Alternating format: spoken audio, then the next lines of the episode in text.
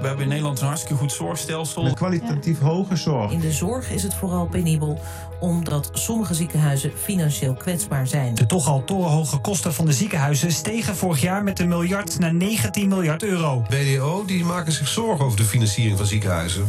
Corona kost handenvol geld. Dus dat roer moet om. Met aanpakken als zinnige zorg, digitalisering, kijken wat er echt nodig is in de zorg.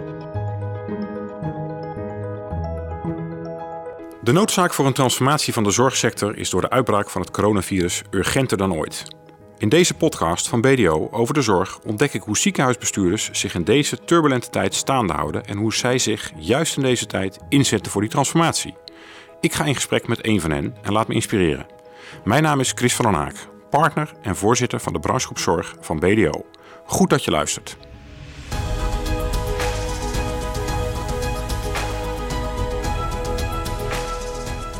Mijn gast van vandaag is Wim van Harten, voorzitter van de Raad van Bestuur bij Rijnstate, hoogleraar aan de Universiteit van Twente op het gebied van kwaliteitsmanagement en zorgtechnologie en researchgroepsleider aan het Nederlands Kankerinstituut. Wim van Harte, welkom. Wim, wil je jezelf kort voorstellen? Ja, dat heb je voor een deel natuurlijk al gedaan, maar ik ben hier sinds 5 jaar voorzitter van de Raad van Bestuur. En zoals gezegd heb ik al een aantal jaren een combinatie met een hoogleraarschap. En probeer ik door middel van betrokkenheid bij onderzoek mijn visie op de ziekenhuiszorg fris te houden en scherp en steeds ook nieuwe inzichten mee te nemen. En die combinatie bevalt mij ontzettend goed. Hartstikke mooi. Ook fijn dat je je visie met ons wilt delen en dat je met ons wilt sparren over de uitdagende ontwikkelingen in de gezondheidszorg. De aanleiding voor ons gesprek is de BDO-benchmark ziekenhuizen. Daar kijken we jaarlijks mee hoe het staat met de financiële performance van algemene ziekenhuizen. Nou, het valt op dat Rijnstate daar een heel mooi rapportcijfer 8 heeft gekregen, een 22e positie. Dus het lijkt heel goed te gaan met het ziekenhuis. Hoe is het nu met het ziekenhuis, Wim? Nou ja, dat doel je, neem ik aan, vooral op de coronasituatie. Ja. Die proberen we zo goed en zo kwaad als het kan het hoofd te bieden.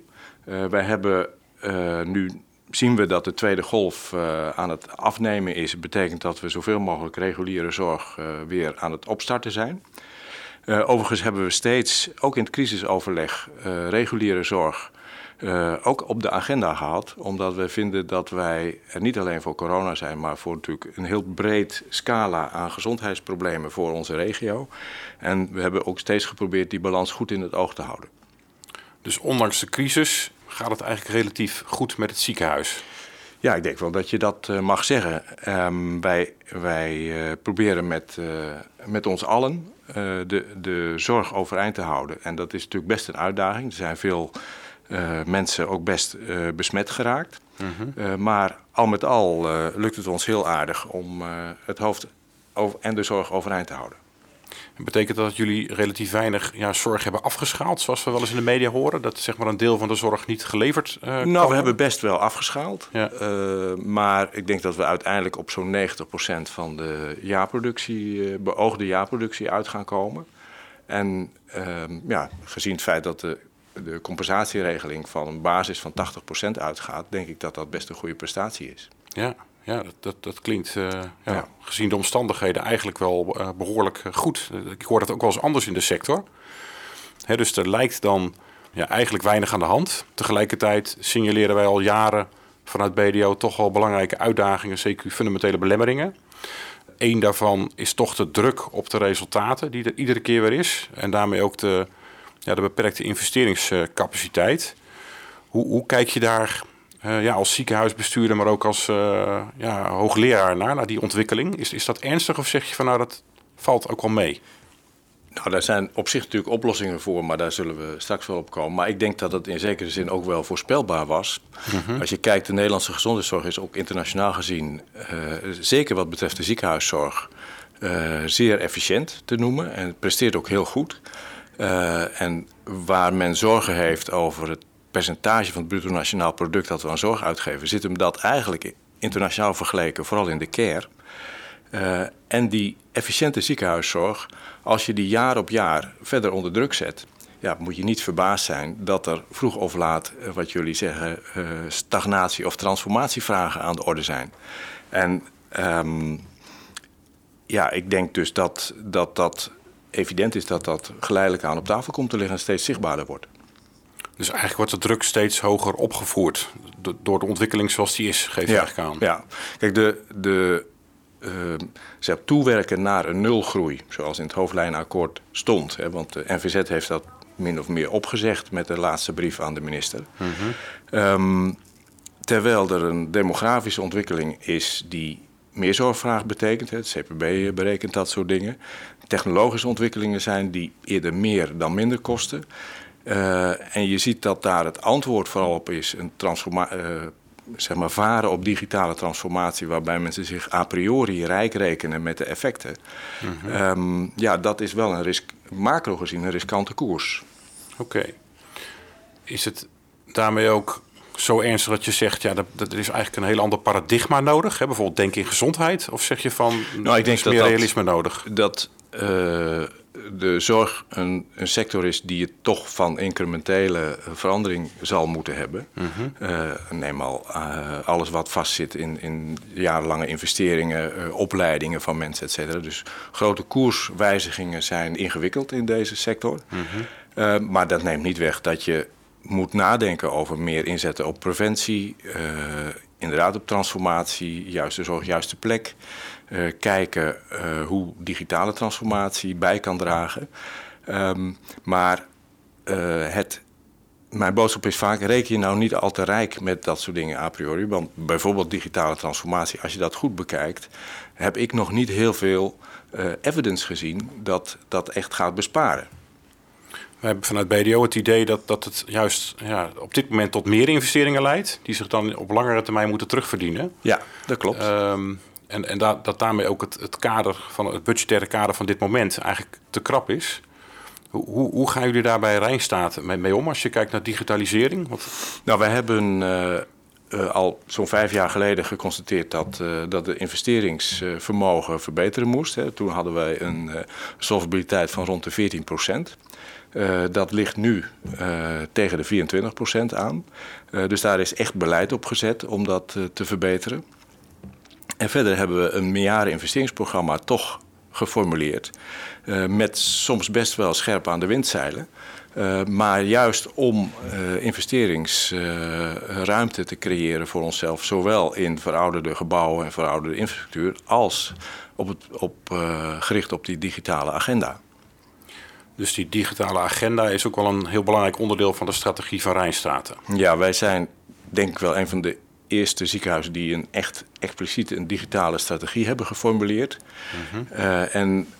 We zijn ook in samenwerking met de Universiteit Twente en Philips bijvoorbeeld expliciet bezig met projecten rond het ziekenhuis van de toekomst. En toenemend betrekken we daar ook de regio van de toekomst bij als onderzoeksonderwerp. En op die manier proberen we ook voorop te lopen, of mee voorop te lopen, want iedereen is daarmee bezig, op het gebied van die digitale transformatie. Wat mij opvalt in de coronacrisis is dat deze richting die u nu beschrijft, dat die eigenlijk bevestigd lijkt te worden door de crisis. Hè, het belang daarvan, hè, dus meer ketensamenwerking, meer digitalisering, meer innovatie. Je ziet ook dat jullie die richting echt heel duidelijk gekozen hebben. En toch merk ik wat terughoudendheid bij als je zegt van dat hoofdlijnenakkoord, hè, dat het afbouw van die groei, dat het ook kan met deze gekozen strategische richting. Hè. Dus de vraag is dit dan het pad wat uiteindelijk, noem maar even, het zorginfarct kan voorkomen? Of zegt er moet meer gebeuren? Er zijn verschillende dingen die je daarover kunt zeggen. De coronacrisis heeft absoluut een versnelling op het gebied van teleconsultatie, videoconsult en dat soort zaken betekend. Je ziet ook dat er signalen en publicaties komen dat niet altijd even positief werkt in de zorg. Hè. Bijvoorbeeld net een groot onderzoek, in Nederlands onderzoek verschenen onder kankerpatiënten, waarbij toch een aanzienlijk percentage van die kankerpatiënten zegt, ik heb toch echt liever face-to-face contact. Mm-hmm. Onder deze omstandigheden moet het maar. Dus je kunt niet zeggen dat patiënten altijd even enthousiast zijn daarover. Even los van de inhoudelijke implicaties. Hè. Hoe goed kun je nou echt zorg verlenen? Dus dat moet allemaal nog duidelijk worden. Maar dat het een impuls krijgt, dat is duidelijk. Verder is het zo dat wij bijvoorbeeld samen met de Universiteit Twente over het virtuele ziekenhuis onderzoek doen en een budget impact analyse hebben gedaan over monitoring op afstand. Mm-hmm. En wij komen eigenlijk daarin tot de conclusie dat het niet zomaar geld bespaart, CQ meer kosten oplevert, omdat je voor elke subgroep maar een deel van de patiënten uit het ziekenhuis kunt halen en die thuis kunt monitoren. En daarin pas als je heel grootschalige infrastructuur opzet, een kans hebt dat het budgetneutraal wordt.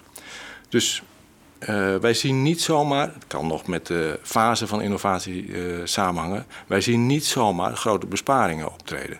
Aan de andere kant, een geleidelijke reductie van vierkante meter zie je weer wel. Want wij hebben bijvoorbeeld in onze fusie van de afgelopen jaren 2 mm-hmm. oude ziekenhuizen nu overgenomen. En we gaan er 1 verkopen. Of we hebben er 1 verkocht. En wij gaan naar een nieuwe locatie. En dat is voor die 2 locaties een halvering van het aantal vierkante meters. Dus stapsgewijs kun je wel meters maken in termen van reductie. Maar die meters kosten ook weer het nodige qua nieuwe infrastructuur en investeringen. Dus het saldo, per saldo ga je wel naar minder vierkante meters met hogere technologie. Maar wat het bespaart, daar moet je je niet al te rijk mee rekenen nogmaals. Zou je ook kunnen zeggen dat de groei van die kosten, dat is heel moeilijk te temperen. Ook omdat je de zorg sowieso anders moet inrichten met de kans van innovatie. Maar dat misschien wel een andere hele belangrijke uitdaging is, de beschikbaarheid van mensen om de zorg te leveren in combinatie met mensen die steeds ouder worden en meer zorg vragen. Dat je dat in ieder geval met die nieuwe denkrichting wel kan handelen in plaats van dat het systeem anders vast zou lopen. Nou, laat helder zijn. Kijk, kosten moeten beheerst worden. Mm-hmm. En in principe is zorgvraag onbeperkt. Hè? Dus dat daar grenzen aangesteld worden en dat wij ook moeten meewerken aan die kostenbeheersing, dat is evident. Maar de vraag is natuurlijk wat op te brengen is en in welke mate je personeel kunt belasten.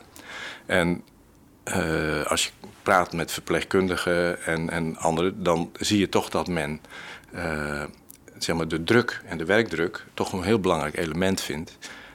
Even los van beloning, dat is ook nog een kwestie. Mm-hmm. Maar dat de druk die wij met elkaar in het systeem hebben opgebouwd ook voor de mensen wel draagbaar moet blijven. Ook om een aantrekkelijke werkgever te zijn in de concurrentie met andere sectoren en schaars personeel. En ook daar is het dat alle beetjes helpen. Dus ook daar proberen we met digitalisering, met robotisering en met allerlei methodes de workforce op een of andere manier op peil te houden. Ja, ik kan me best voorstellen dat het ook voor de mensen uitdagend is om in die nieuwe hybride manier van werken te geraken tussen digitaal en fysiek. Dus dat vraagt echt wel heel veel van de mensen.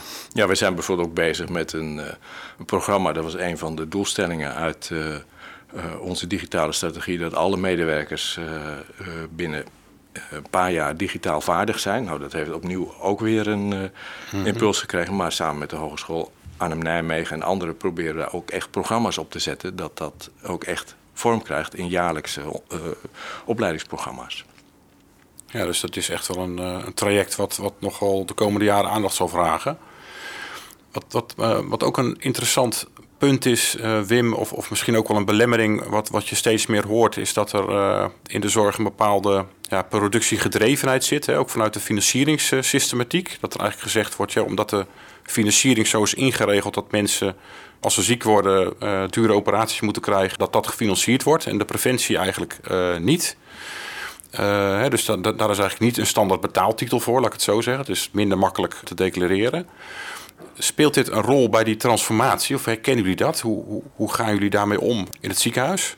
Nou, dat er een financieringstitel komt voor preventieactiviteiten vanuit het ziekenhuis of de inzet van je kennis op dat gebied is wel heel belangrijk. Want dat is nu niet zo. Hè. We hebben wel een preventieunit opgezet en we experimenteren op een aantal gebieden in de regio met activiteiten. Maar zolang er geen financieringstitel is, zal dat toch moeilijk blijken. Iets anders is de productiegerichtheid van het systeem. Mm-hmm. Ik denk dat je ook je zegeningen moet tellen. De efficiëntie van het Nederlandse zorgsysteem heeft ook te maken met de productiviteit. En, absoluut. En die productieprikkel is in die zin ook een positief iets. Mm-hmm. Maar natuurlijk moet je niet in de val tappen dat je daarmee onzinnige zorg zou leveren of door financiën gedreven zorg. Mm-hmm. Ook daar is internationaal gezien niet zoveel reden voor om die zorg te hebben. Als je bijvoorbeeld kijkt naar rapporten van het Zorginstituut over zinnige zorg. Mm-hmm. Ik heb nog niet een percentage gezien hoeveel ziekenhuizen nou gemiddeld aan onzinnige zorg zouden doen. Ik krijg van zorgverzekers daar ook geen data van. Dus dat is iets wat wij zelf moeten uitzoeken. Het is inderdaad wel een heel complex onderwerp en moeilijk te duiden. Ik heb volgens mij is er ook de commissie van gepaste zorg, hè, waar Sjoerd Repping onder andere mee bezig is. Dan hoor je ook wel opmerkingen dat een deel van de zorg niet wetenschappelijk bewezen effectief is. Wat natuurlijk wat anders is dan onzinnige zorg. Maar wat is jouw visie daarop? Ik denk dat daar zeker onderzoek naar moet worden gedaan. Dat kan ook bijdrage leveren aan het beheersen van de kosten en de kostenstijging. Mm-hmm. Maar nogmaals, hoeveel dat dan precies is en waar ik het plaatje kan vinden wat in mijn ziekenhuis onzinnig zou zijn. Er is nog geen verzekeraar of instantie die mij dat heeft voorgehouden. Dus dat moeten we dan zelf uitzoeken. Dat doen we ook. Maar ook daar speelt vooral het fenomeen dat men zich lijkt rijk te rekenen met de effecten daarvan. Ook in macro-kaders, et cetera. Zonder dat daar echt onderbouwing onder ligt. En zou de data die nu...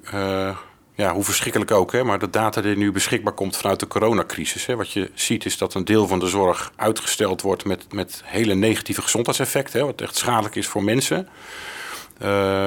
Misschien is er ook een deel van zorg wat uitgesteld wordt waar dat effect minder zichtbaar bij is. Zou dat informatie kunnen opleveren om daar verder op door te pakken? Het zou kunnen, maar vaak heeft dat ook weer langjarig onderzoek nodig om goed zicht te krijgen op wat die effecten nou precies zijn. Mm-hmm. Maar ja, wij hebben hier ook te maken met mensen die langdurig chronische klachten hebben of niet slapen of pijn hebben en voor de derde keer te horen hebben gekregen dat hun heupoperatie of iets anders is uitgesteld.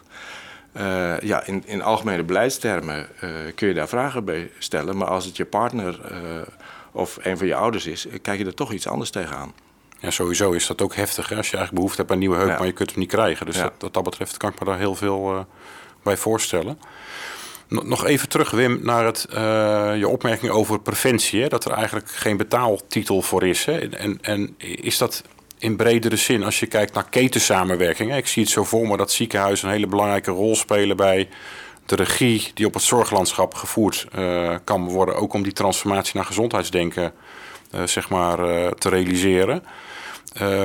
Is het zo dat die regionale samenwerking, die heeft ook al een boost gekregen met de coronacrisis, dat is heel positief. Loop je ook op dat punt aan tegen de belemmeringen van het financieringsstelsel? Of zeg je van dat is iets wat we ook zo wel kunnen doorbreken? Nou, ik denk wel dat een punt is. Wij zijn met corona nu ook met experimenten bezig. Deze week starten we daar zo'n beetje mee, waarbij ook patiënten thuis gemonitord worden. Dus niet alleen zo'n zuurstofmeter thuis krijgen, maar ook een biosensor. En we gaan kijken of dat tot sneller ontslag en uitstel van opname kan leiden bij coronapatiënten. Maar we gebruiken die ervaring met name om dat platform te ontwikkelen voor ook andere patiëntencategorieën. Maar dit doen we dan om daar ervaring mee op te doen.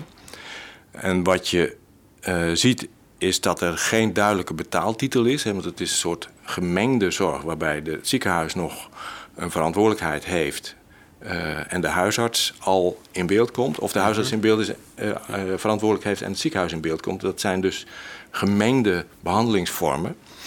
Daar is nog geen oplossing voor. Nu zijn er nog zulke kleine aantallen dat we zeggen, we beginnen gewoon en we zien wel hoe we dat straks bij de NZA en de verzekeraars gaan aankaarten. Mm-hmm. Maar wordt dat grootschaliger, dan moet daar wel een betere oplossing voor komen. Merk je op dat punt wel eagerness bij zorgverzekeraars en de NZA om dit soort initiatieven te omarmen? Om het groter te maken? Bij zorgverzekeraars niet zozeer. NZA verklaart zich in ieder geval bereid om aan dit soort arrangementen wel die beter te faciliteren.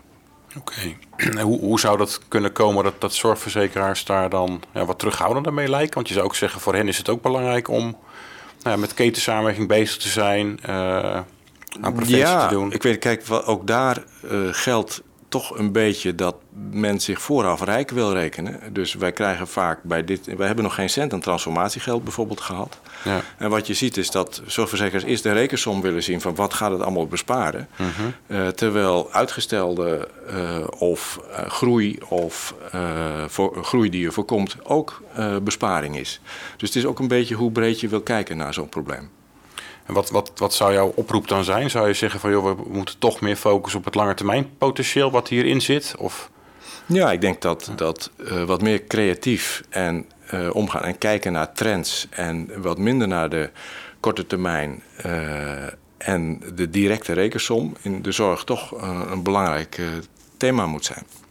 Oké.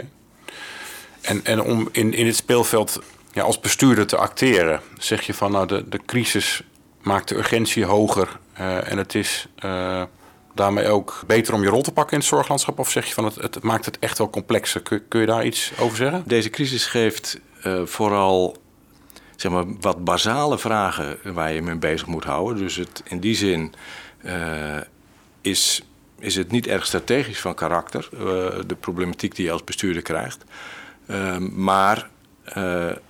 In de gebieden die we net besproken hebben, zie je wel een zekere versnelling. Dus daar zie je ook dat de flexibiliteit mogelijk is. Dus het geeft zeker effect op hoe de ziekenhuizen opereren en eruit zien. Wat dat precies is, dat vind ik lastig nog te zeggen. Dus dat kunnen we over een half jaar denk ik beter zien.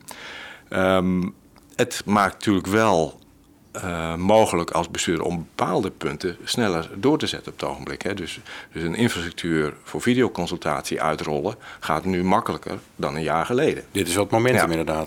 Ja. Oké. Zijn er dingen die jij nog mee zou willen geven aan andere bestuurders, Wim? Waarvan je zegt van dat is heel belangrijk om bijvoorbeeld daarin samen op te trekken of de do's en de don'ts. Vanuit jouw kant, wat is de reflectie nou, op dit moment? In zijn algemeenheid vind ik toch dat in het beleid van ziekenhuizen en de reactie van zorgverzekeraars erg belangrijk is dat we toch de inhoud voorop blijven stellen. Mm-hmm. En dat de financiën dat volgen en daarop aansluiten in plaats van andersom. Ik denk dat het ook goed is als men zich beseft hoe goed wij het in Nederland eigenlijk doen. En dat allerlei sombere verhalen over dat de grenzen bereikt zijn en dat het allemaal niet verder kan en dat het echt nu anders moet. Mm-hmm. In termen van de financiën van de zorg. Voor de ziekenhuiszorg eigenlijk niet opgaat, dat verhaal. Maar dat is natuurlijk een gezamenlijke maatschappelijke beslissing. Het zou wel goed zijn, en dat is wel een les van de crisis, als we kijken naar de weerbaarheid en de buffers in het systeem. Mm-hmm. We hebben wel geconstateerd dat de flexibiliteit in termen van buffercapaciteit, maar ook buffers in materiaal en dat soort zaken, door die enorme efficiëntiedruk niet voldoende was. En ik denk ook dat het voor de positie van de zorgverzekeraars cruciaal is of zij op dat thema een antwoord weten te geven de komende tijd. Oké, dus we mogen eigenlijk wel heel erg trots zijn op onze gezondheidszorg. Maar er zijn wel toch uitdagingen ook in termen van buffers, zowel financieel als materieel, ook afhankelijkheid. Mooie woorden, Wim. Het heeft mij echt geïnspireerd. En ontzettend dank voor jouw bijdrage. En ik hoop ook dat dit voor andere luisteraars weer aanknopingspunten geeft om vol door te gaan met het verder duurzaam maken van de zorg. Dankjewel. Tot je dienst. Het was leuk om hieraan mee te werken. Je luisterde naar een podcast van BDO Nederland. Vond je dit interessant? Abonneer je dan op ons kanaal. Dank voor het luisteren.